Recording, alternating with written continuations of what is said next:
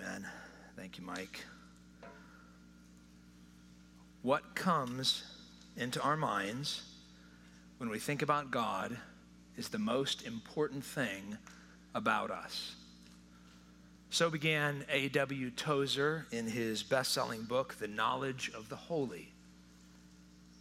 A little bit further down in the opening chapter, he writes this For this reason, the gravest question before the church is always God Himself. And the most portentous fact about any man is not what he at a given time may say or do, but what in he, he in his deep heart conceives God to be like. Uh, let me ask you a question this morning, brother, sister, friend. What comes into your mind when you think about God? In your deepest heart, not necessarily what you feel like you're supposed to say in a conversation with other Christians, but all alone, just you and God. In your deepest heart, what do you conceive God to be like? There are some that may imagine God as like a cosmic grandpa He's up there in the sky and he's just ready to dole out gifts to his doting grandchildren. And he doesn't have the best memory anymore. And so if you mess up, it's, it's okay. Others might view God as like a divine butler who exists to meet the needs of, of those that he serves. I would imagine in this room, most people don't have that vision of God. It tends to be the case in, in Bible believing churches. We understand that God is a God of holiness. We understand He is a God that, yes, has wrath. We understand that, that He is a God that, that has standards laid out for us in His Word. And so, most of us, I would imagine, most of us in this room may not be tempted to think about God like that. In this room, especially if you're faithfully with us at Poquoson Baptist Church, you are probably more likely to imagine God to be stern, harsh, to judge with a cold, easily offended, brittle heart. If you're honest with yourself, you often may feel that God is out to get you. One evidence of that is, is that we sometimes attempt to bargain with God. Shared about my own experience with that years ago. When pain comes, we, we, we tend to think that if I can just give God what He wants, then He will give me what I want. Otherwise, He's out to get me. Or when our first response to suffering is, What did I do to deserve this? As if God is out to get us with a lightning bolt every time we mess things up. Is that the way that you think about God? Or perhaps when you fall into some sin, you might be tempted to think that you can't approach God in confession and ask for forgiveness until you give Him some time to cool off first. Because in your deepest heart, you may sometimes think that God is out to get you. The message of Jonah this morning teaches us that God is not out to get his children. He is determined, listen to this, he is determined to show his mercy to them and through them. The message of Jonah is that God is determined to show his mercy to his children and through his children. So if you're not already there, turn in your Bibles to Jonah chapter 1. It's around 760 BC, about 170 years earlier in the, in the timeline of God's people, that the kingdom of Israel was split into two kingdoms. After Solomon died, the kingdom split into the north and the south. And around 760 BC, Amos, you remember we studied Amos a few weeks ago, he's from the southern kingdom. He goes to the north and he's preaching judgment on the northern kingdom. around the same time that Amos is preaching to the north, Jonah is a northerner that is also preaching in the north. And the Bible tells us in the book of First Kings, or Second Kings rather, chapter 14, that, that Jonah prophesies that the, the, the boundaries of the northern kingdom is going to expand. So Jonah prophesies the northern kingdom's going to get bigger. Meanwhile, Amos is over here prophesying judgment is coming. Which prophet do you think is more popular, Amos or Jonah? Amos, or Jonah rather, right? He's the one that's prophesying. Things are going to get better for God's people. That's the way that Jonah's story starts. But by the time this book of Jonah is over, things look incredibly different. Jonah is going to endure a storm, getting swallowed by a fish. He's going to endure a scorching east wind and an annoying little worm and untold humiliation. And perhaps at least once throughout this entire ordeal, Jonah is tempted to think that God is out to get him.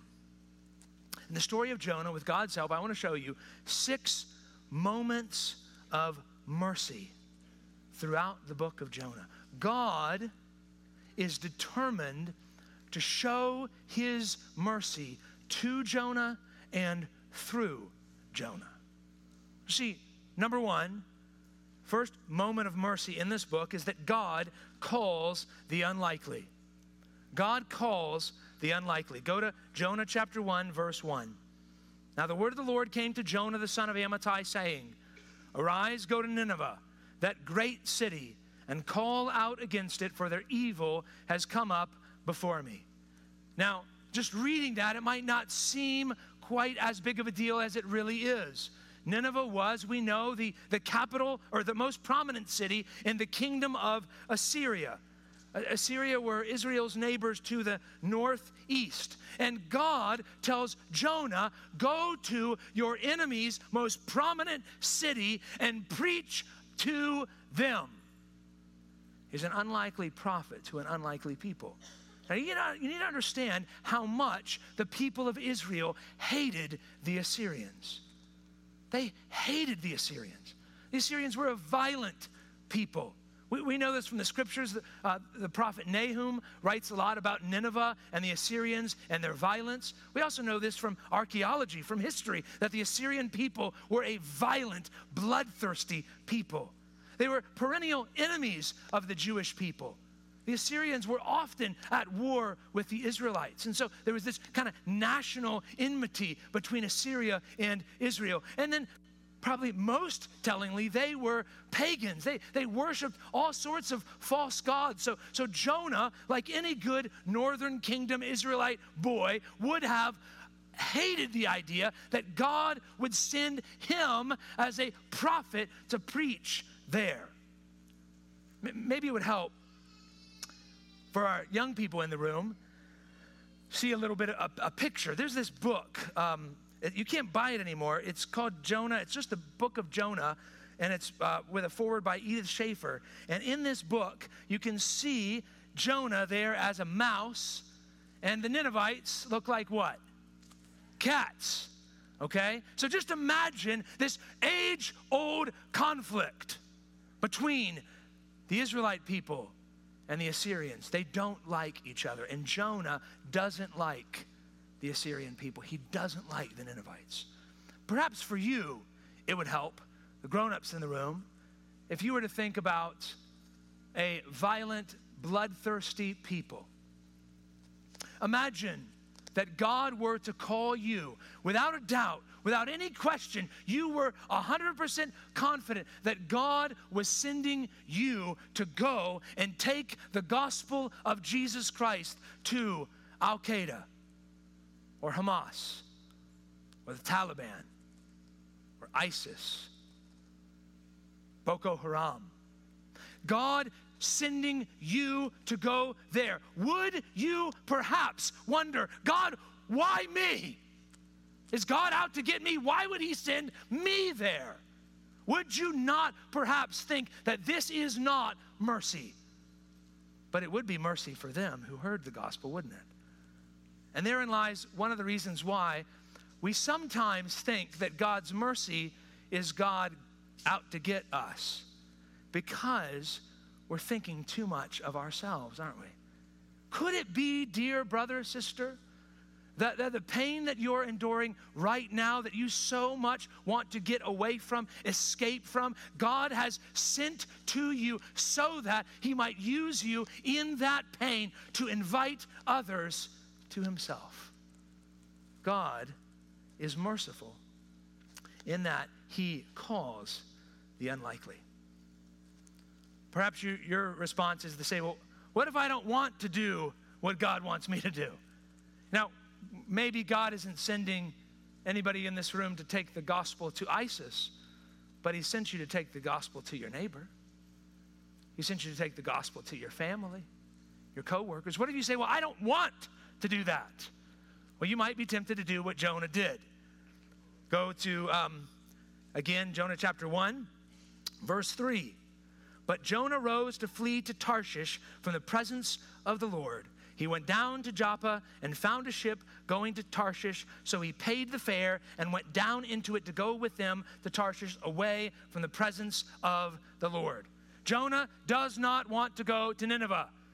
In the words of, of Sally Lloyd Jones in the Jesus Storybook Bible, he ordered one ticket to not Nineveh, anywhere but there. See it on a map if you will. And we got a map here, and you can notice that to the northeast is the city of Nineveh. He goes thousands of miles in the wrong direction. His disobedience is a lot more work than obeying. But what is he doing? He's not just trying to flee the Ninevites, he's trying to flee what? The presence of the Lord. He's trying to run away from God. Here we see a second moment of mercy in the book of Jonah. God pursues the unruly. God pursues the unruly. What is God going to do about a prophet who runs away? Look at Jonah chapter 1, verse 4. But the Lord hurled a great wind upon the sea, and there was a mighty tempest on the sea, so that the ship threatened to break up. Brother, sister, friend, this storm is no coincidence. God has sent the storm. God has sent the storm, and it is so fierce that the sailors are terrified they're going to die. And so the, the sailors start throwing things overboard. They start casting lots, try to figure out, you know, we got to appease the gods. The gods must be angry with us. And they find out that this guy, Jonah, who bought a ticket, is sleeping in the hold of the ship. And so they go and they, they wake him up and they say, Jonah, don't you care that we're perishing? And they wake Jonah up, and Jonah tells them in verse 11, they, they say, What shall we do to you that the sea might quiet down for us? And he says in verse 12, Pick me up and hurl me into the sea. Then the sea will quiet down for you. For I know it is because of me that this great tempest has come upon you. Now, Jonah, if you look at that text, it almost looks like he's being noble here. He's saying, Throw me overboard, I'll die so that you can live. But Jonah knows what God wants him to do, doesn't he?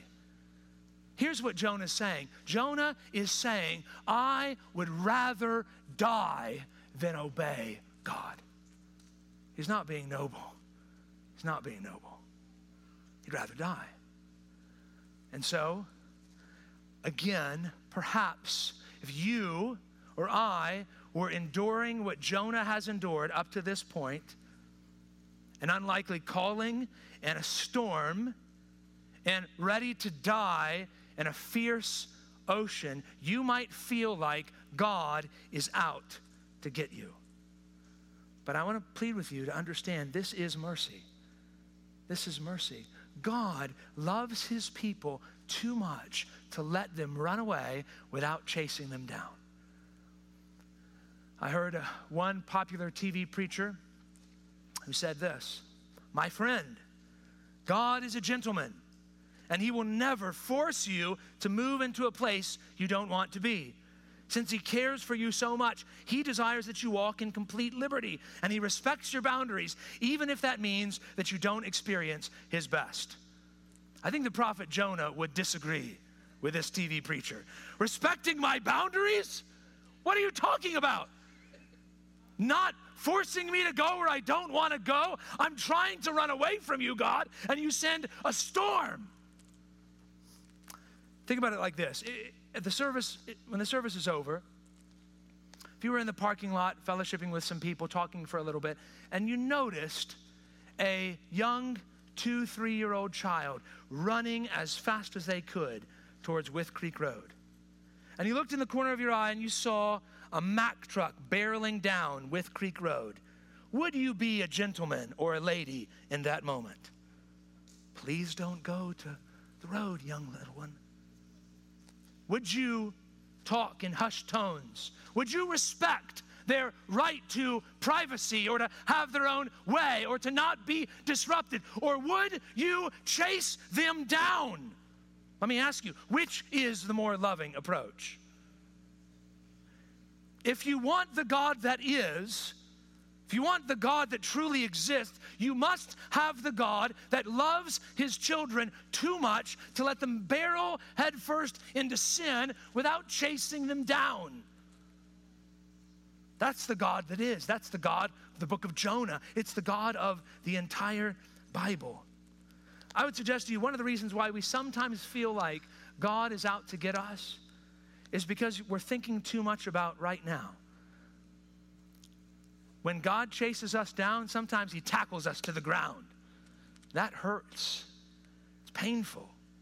And we think about that pain in the moment, and it hurts, and we feel like, why, God, would you do this to me? But in, in, the words of C.S. Lewis, if you would have a God that would not chase you down, you are asking for less love, not more. God is a God that pursues the unruly. C.S. Lewis also says there are only two kinds of people in the end those who say to God, Thy will be done, and those to whom God says in the end, Thy will be done. If you want a God that leaves you alone, what you're asking for ultimately is hell. Maybe you are wondering, well, what am I supposed to do? If I find myself like Jonah, I've been running from God, what am I supposed to do? We see an answer in the third moment of mercy in the book of Jonah, where God hears the undeserving. God hears the undeserving. So Jonah's thrown overboard into the boisterous ocean by the sailors, and, and the sea calms down. The sailors sacrifice and praise God. The first people in the book of Jonah to praise God is not Jonah, the Israelite, but a group of pagan Gentile sailors. What does that tell you about the heart of God for the world? But what happened to Jonah?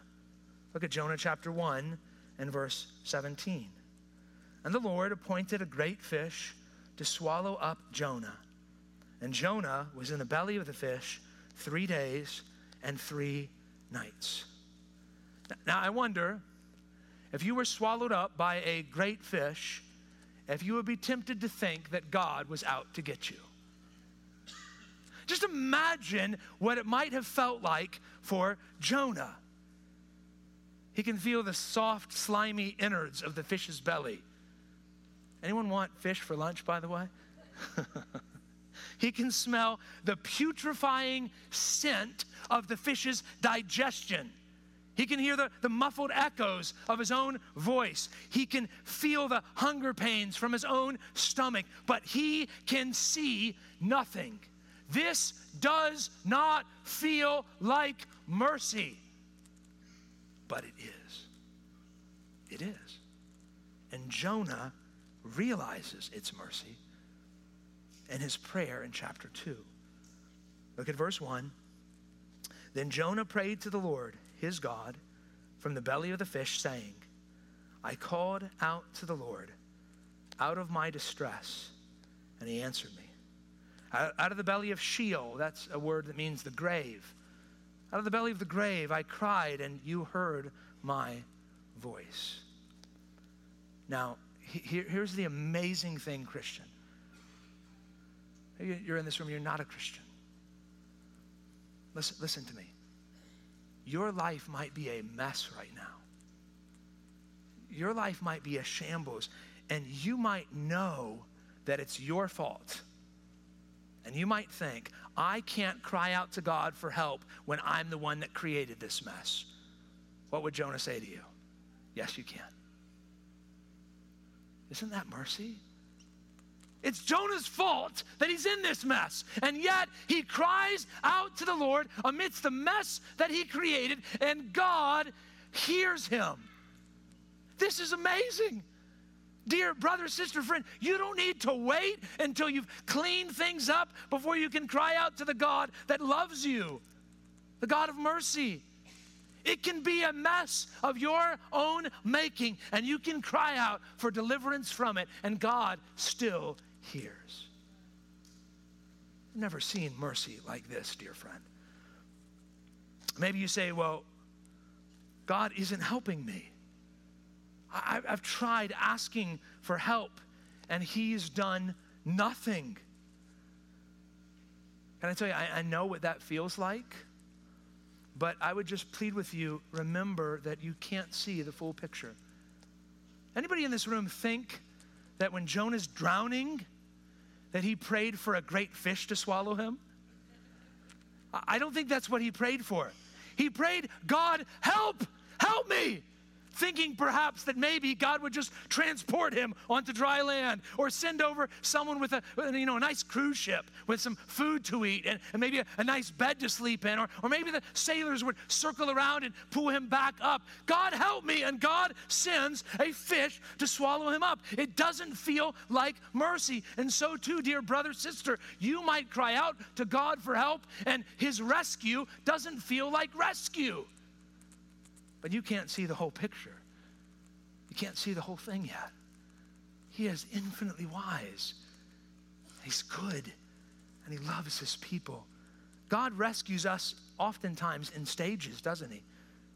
Sometimes He doesn't deliver you immediately from everything you ask for deliverance from.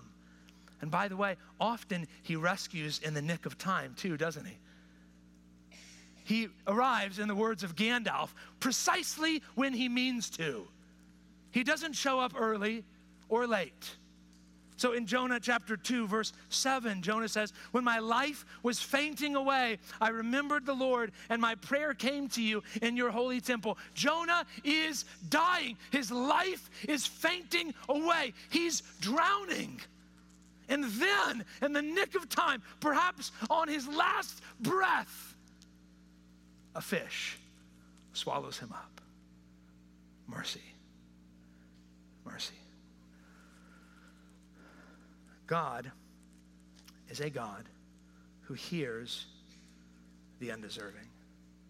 And I couldn't think about this story without thinking about my brother Mike Inslee. Um, Gloria had been praying for decades that God would save her husband. I remember visiting with Mike a few times and talking about the gospel with him. I still vividly remember Easter 2018. I think we actually met in here that day. And I remember, Mike, you came up to me after the service and you said, You almost got me today. And I was encouraged by that because I, things are starting to click and yet a little discouraging because it was almost. You almost got me, but not quite. I managed to escape one more time. But you can't outrun God. You can't outrun God. And in July, a few months later, Mike was on his boat with his family when he dove in the water, hit the bottom, and fractured his spine in three places. It was a miracle that Mike's body survived that day. But God did way more than that. I remember walking into Riverside Pavilion to see you, brother, and the first thing that you said to me was that you needed to give your life to Jesus right then and right there. I didn't come in with an evangelistic plan ready, no, no, attempt to, to persuade you. I just looked at you and you said, I'm ready.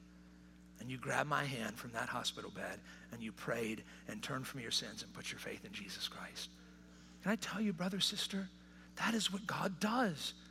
It, it doesn't feel nice or pleasant or easy. Mike's laid up on a hospital bed, but God is saving him. Praise God. That's a merciful God. That's a glorious God. Maybe you're thinking, well, God can deliver me out of the mess that I'm in, but I can never be useful to Him again. The fourth moment of mercy would provide an answer to that question. God restores the unworthy.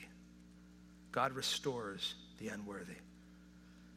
Jonah chapter 2, verse 10 says, The Lord spoke to the fish, and it vomited Jonah out upon the dry land. That's a beautiful image, isn't it? Chapter 3, verse 1. Then the word of the Lord came to Jonah the second time, saying, Arise, go to Nineveh, that great city, and call out against it the message that I tell you. So Jonah arose and went to Nineveh according to the word of the Lord. I want you to notice the word of the Lord comes to Jonah a second time. Is God a God of second chances? Yes. And third and fourth and fifth. It's the story of the Bible. Moses was once a murderer, yet God used him to deliver his people.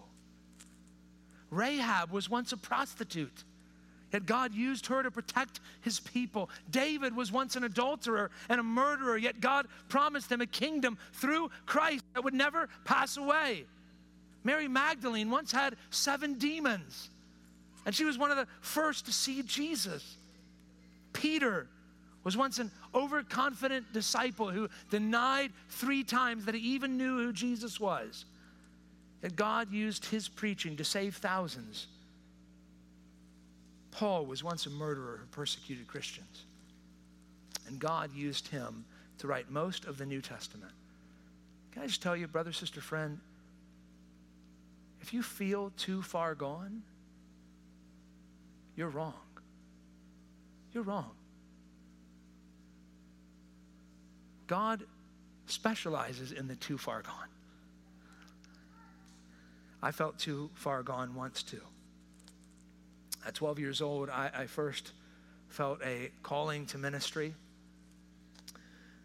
My pastor took me every single week, Wednesdays Wednesday afternoons, to preach in a nursing home at 12 years old give me some experience to preach God's word. I, I think he did it because he knew that the people in the nursing home wouldn't remember anything I said.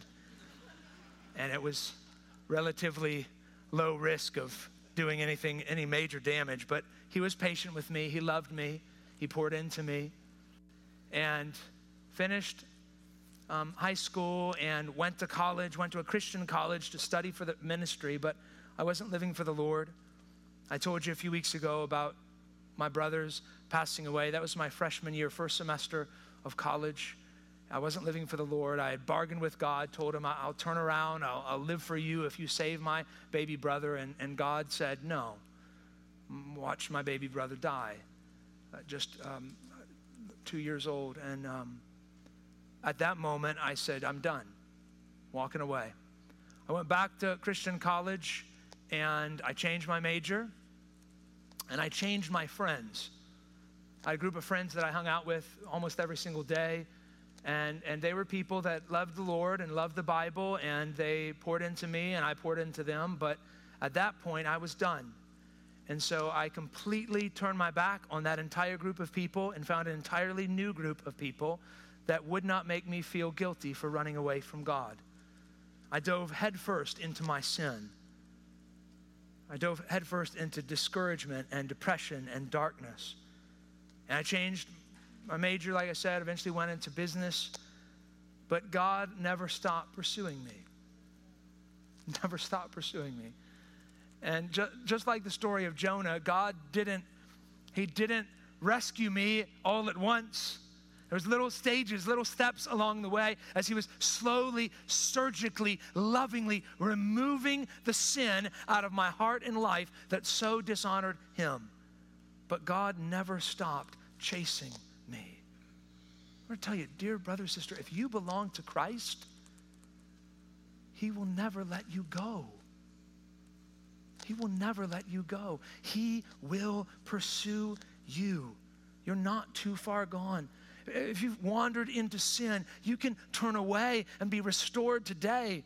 Maybe you're in this room and you're not a follower of Jesus. Listen to me. God's arm is not too short that He can't reach you. He is a God that restores the undeserving. Number five, some of you might be thinking, well, what about holiness? What about expectations? What about standards? What about living the Christian life? Yes, all that's true. Does God have expectations for us? Yes. And so we see in number five that God confronts the uncaring.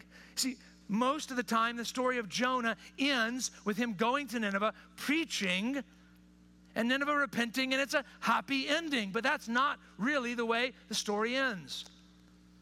One of my favorite movies is, is The Dark Knight, Batman movie directed by Christopher Nolan. And there's this line in that movie where Harvey Dent says, You either die a hero or you live long enough to see yourself become the villain. Jonah lives long enough to become an even worse villain than he was when the story started. It gets worse for Jonah.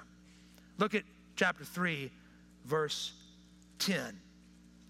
After Jonah preaches and he proclaims uh, God's word in Nineveh. Nineveh, the city, repents. And Jonah, rather than celebrating, yes, I'm a successful prophet, people got saved. Notice the emotion that Jonah experiences, starting in verse 10 of chapter 3. When God saw what the Ninevites did, how they turned from their evil way, God relented of the disaster that he had said he would do to them, and he did not do it. But, chapter 4, verse 1, it displeased Jonah exceedingly, and he was angry. Angry. Angry that God rescued the Ninevites. Look at verse 2. And he prayed to the Lord and said, Oh Lord, is this not what I said when I was yet in my country? That's why I made haste to flee to Tarshish, for I knew that you're a gracious God and merciful, slow to anger, and abounding in steadfast love, and relenting from disaster. Therefore, now, O Lord, please take my life from me, for it is better for me to die than to live. Well, what's going on? Jonah would rather die than live in a world where Nineveh lives. Jonah wants mercy for him, but not mercy for them. Jonah is pleased with God showing mercy to him, but he doesn't want God to show mercy through him. I wonder, dear brother, sister, friend, have you ever felt like that? Have you ever wanted people to suffer because they've hurt you? If you have, you can relate with the prophet Jonah. God, again, loves Jonah too much to just let him mope and pout over the salvation of Nineveh. God pursues. By the way, just a side note this is who we should be as the people of God. We should be a pursuing people. We should be people that chase after one another in love, in mercy, not to let each other wander headlong into a cliff, not to sit back and, and, and, not say anything when one of us is, is struggling. We ought to be pursuing people because that's what love does. Notice how God confronts Jonah in his sin. Chapter 4, verse 4. And the Lord said, Do you do well to be angry? Jonah doesn't answer his question immediately. Verse 5 tells us that Jonah went out of the city and sat to the east of the city and made a booth for himself there. Makes kind of a tent, right? He sits under the shade till he should see what would become of the city. So apparently, according to verse 5, Jonah's hoping that maybe Nineveh's going to mess up again and he can see the fireworks, right? He wants to see flaming tar from heaven come down on Nineveh like it did on Sodom and Gomorrah. He wants to see that. And so he sets up a tent, shady spot where he can watch. Verse 6. Now the Lord God appointed a plant and made it come up over Jonah, that it might be a shade over his head to save him from his discomfort. So Jonah was exceedingly glad because of the plant. Now notice, verse 6, he's exceedingly what? Glad. And what is he earlier when he finds out that, that Nineveh is saved in verse 1? Exceedingly angry. He's exceedingly glad about shade and exceedingly angry about salvation. What disordered priorities? Does that ever happen in your heart, Christian? Disordered priorities? He was exceedingly glad about the plant. Verse 7 But when dawn came up the next day, God appointed a worm that attacked the plant so that it withered. Again, doesn't it feel like God's toying with Jonah? I'm going to give you a plant, and then I'm going to appoint a worm to chew up the plant that I just gave you. Is God out to get me? No. God is using weeds and worms to teach a rebellious, uncaring prophet a lesson. He's confronting him. Could it be, dear friend, when it feels like God is out to get you, that, that He's doing the same thing in your life and in mine? Verse 8 When the sun rose, God appointed a scorching east wind, and the sun beat down on the head of Jonah so that he was faint. And he asked that he might die. And he said, It is better for me to die than to live. But God said to Jonah, Ask the same question again. Do you do well to be angry for the plant? And Jonah has the audacity to say, Yes, I do well to be angry, angry enough to die. Now, it's easy for us to get on a high horse and look down on Jonah. Sometimes God puts circumstances in his people's life to humble us and help us to see how much we are like this rebellious prophet. I had such a circumstance a few days ago. My loving wife had prepared a delicious dinner of meatballs. We were going to have meatball subs. And she always likes to eat outside. And so, being a loving and appreciative husband, I prepared a tray and began putting items on the tray to load up to take outside where we could enjoy our dinner together with all the gnats. You can tell that I'm not the one that likes to eat outside. That's okay.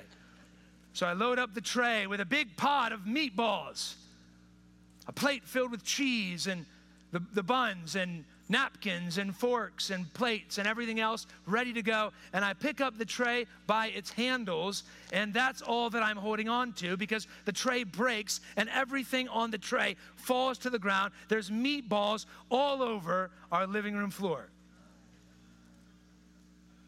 And my daughter Zoe saw me, and she must have seen the look on my face because her first words were, It's okay, Daddy. It's okay, Daddy. And I grabbed those handles and dropped them on the floor as I surveyed the meatball carnage on the floor in front of me. And she said, Daddy, God must be teaching you a lesson.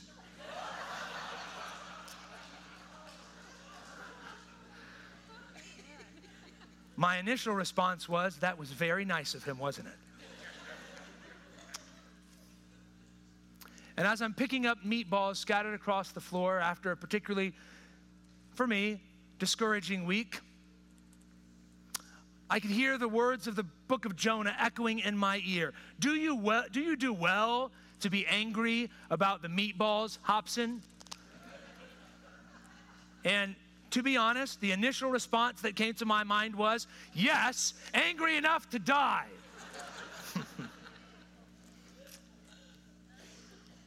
God, God is so kind to you, Christian. so kind to me, he will not leave you in your anger. He won't. He will chase you down with waves and whales and worms and spilled meatballs because he loves you. He loves me. He confronts us even when we are uncaring. Uh, maybe your, your instinct is to say, well, why is God so determined to do this? I'm comfortable with how I am. I don't want any of that. God is determined to show mercy to you and through you.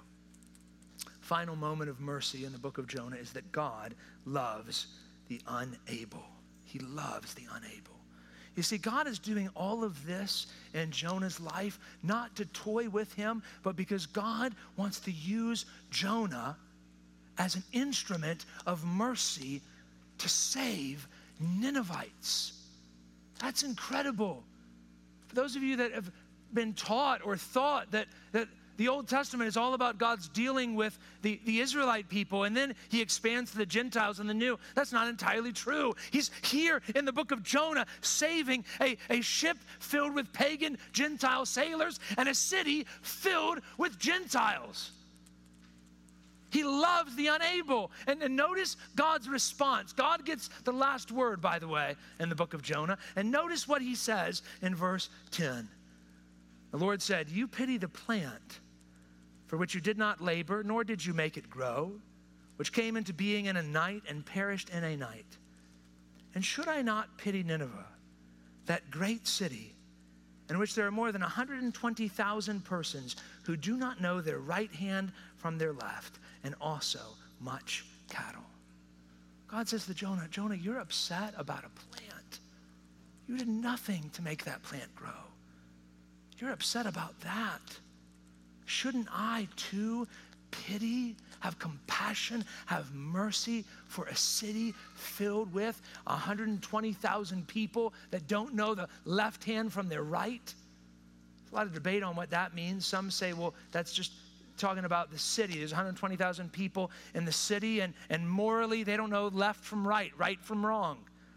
Or others have said, well, no, it could be referring to, to children or the mentally handicapped. But we're not 100% sure. But here, either way, it doesn't matter. What God is saying is, listen, I am a God that delights in showing mercy. The unable, the broken, the flawed, the sinful, the distant, the angry, God loves to show mercy to them. He loves to show mercy. He's not out to get you, friend you're a follower of Jesus, he promises to work all things together for good if you love him and are called according to his purpose. If you're not a Christian this morning, I believe perhaps you're here today so that today God could draw you to himself and you could receive this love. Dane Ortlund, in his book, Gentle and Lowly, says this, says it so well. God is unswervingly just. That's true. If, we, if, you listen to anything in the prophets, minor prophets we've studied so far, you see the justice, holiness, wrath of God. That is undebatable. But what is his disposition, Ortlund asks? What is he on the edge of his seat, eager to do? If you catch me off guard, Dane says, what will leap out of me before I have time to regain composure? Will likely be grouchiness. I can relate with Dane, by the way. If you catch God off guard, he writes, what leaps out most freely is blessing, the impulse to do good, the desire to swallow us up in joy. That is God's heart for every one of his children. How can that be? How can God be that merciful? Is it because he's weak? The book of Jonah tells you that God is not weak. This is a God that is sovereign over storms, over dice, over fish, over plants, over winds, over worms, and over the hearts of a city filled with pagans. God is not weak. So, how can he show mercy like this? I believe the answer is because almost 800 years after Jonah preached in Nineveh, the Bible tells us about another missionary, the one that the story of Jonah is ultimately pointing us to. Like Jonah, this missionary was sent to a wicked people. But unlike Jonah, this missionary obeyed willingly. Like Jonah, this missionary once fell asleep in a boat in the middle of a storm. Unlike Jonah, his sleep was not the sleep of disobedient indifference, but the sleep of obedient exhaustion. Like Jonah, the sailors awoke this missionary and they said, We're going to die. Don't you care? But unlike Jonah, that missionary was not a hypocrite. He did care for his people. Like Jonah, the sea was miraculously calmed. Jonah, of course, told the sailors, If I perish, you will survive. If, if I die, you will live. Throw me in, and the storm will be calm. But unlike Jonah, this greater missionary, Jesus Christ, calmed the storm with his voice. We all know that Jesus didn't calm the storm by getting thrown overboard. Or did he? You see, the Bible tells us that there was another storm that would come in the life of Jesus, a storm far greater than any storm on the Sea of Galilee, the storm of the wrath of an almighty God. And Jesus would say, not to a group of sailors, but to all of humanity, if you if I perish, you will live. If, if I die, you will survive. Throw me in, and the storm will be calm. And Christ was crucified. He died so that we could live. That is why God can show mercy like this, because Christ has absorbed all the wrath of God in our place. He has Himself calmed the storm. Do you know Him this morning? The Bible also tells us that just like Jonah spent three days in the belly of the fish, Jesus spent three days in the belly of the earth until the grave could hold him no longer. That is how God can be merciful to us. You're in this room and you're not a Christian, I'll plead with you this morning. God is determined to show mercy to you if you will but repent and believe. Just if you will admit your sin that you too have disobeyed a holy God. You deserve his wrath because of your disobedience. If you ask him for forgiveness and confess your belief that Jesus Christ really lived a sinless life and really died a sinner's death and rose from the dead so that you could have life. If you're in this room or listening online and you've not done that, you can do that right where you're sitting. If you do that today, we would ask you to head to the white flag after the service and talk with us so we can tell you a little bit more about what it means to follow Jesus. If you're a Christian in this room, God is not out to get you. He may discipline you, Christian. A lot of what Jonah's enduring in this book is discipline, isn't it? He may discipline you. He may send great fish and great storms and annoying little worms. He may allow the meatball pot to fall on the ground and spill all over the floor. But it is not out of malicious, out of some malicious attitude in his heart. It is his mercy. He desires to show his mercy to you and through you.